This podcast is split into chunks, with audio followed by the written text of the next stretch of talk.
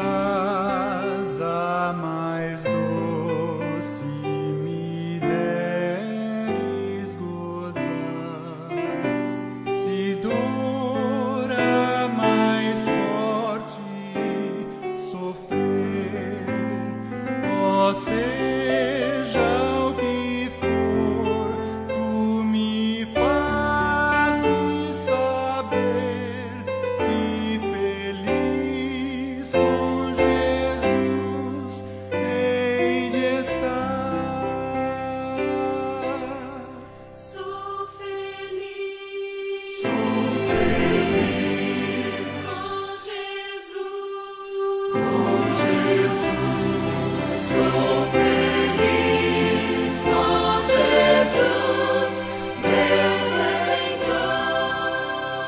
Gente, que bom poder compartilhar com vocês esse que é mais um devocional da Igreja Batista Avenida dos Estados, em Curitiba, no Paraná.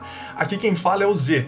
Hoje é quarta-feira, dia 12 de agosto de 2020, e durante toda essa semana as nossas reflexões serão acompanhadas de música, canções que verdadeiramente inspiram a nossa alma e elevam o nosso espírito. E a de hoje é esse hino que a gente acabou de ouvir, chamado Sou Feliz.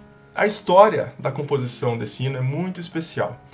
O autor é o Horácio Gates Spafford, um advogado e membro da Igreja Presbiteriana de Chicago, nos Estados Unidos. No ano de 1870, Horácio perdeu seu filho de 4 anos em consequência de uma febre muito forte. No ano seguinte, o grande incêndio que devastou a cidade de Chicago fez com que ele perdesse quase todas as suas posses investidas no ramo imobiliário. 2 anos depois, sua família se programou para passar férias na Inglaterra, mas ele precisou ficar na cidade mais alguns dias e acabou enviando a sua família primeiro, a mulher e as 3 filhas. A embarcação que estava levando a família dele para a Inglaterra sofreu um acidente e acabou matando 226 pessoas. Entre essas pessoas, as 3 filhas do Horácio. Ao receber a mensagem da esposa, ele embarcou imediatamente rumo à Inglaterra. E durante a viagem, ele navegou pelas mesmas águas que levaram as 3 filhas dele. E foi ali que ele compôs essa canção. A música de Horácio nos remete à declaração do profeta Abacuque. No capítulo 3, versículos 17, 18 e 19, a gente lê assim: mesmo não florescendo a figueira e não havendo uvas nas videiras, mesmo falhando a safra de azeitonas e não havendo produção de alimentos nas lavouras, nem ovelhas no curral, nem bois nos estábulos, ainda assim eu exultarei no Senhor e me alegrarei no Deus da minha salvação. O Senhor, o soberano, é a minha força. Ele faz os meus pés como os do servo, faz-me andar em lugares altos.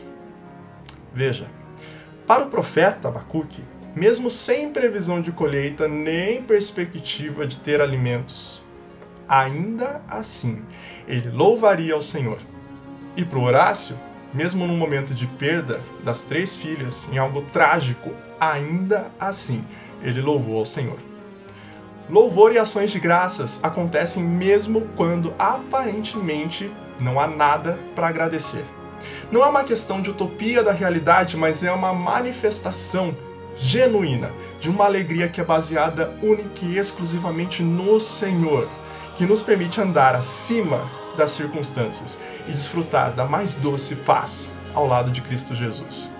Que Deus abençoe a tua quarta-feira, que você possa compartilhar essa reflexão, esse devocional com mais pessoas. Muita gente precisa ouvir essa mensagem. E faz o seguinte também, compartilha a música. Manda o link do YouTube, link do Spotify. Compartilha com todo mundo, tá? Uma boa quarta-feira para você e até mais.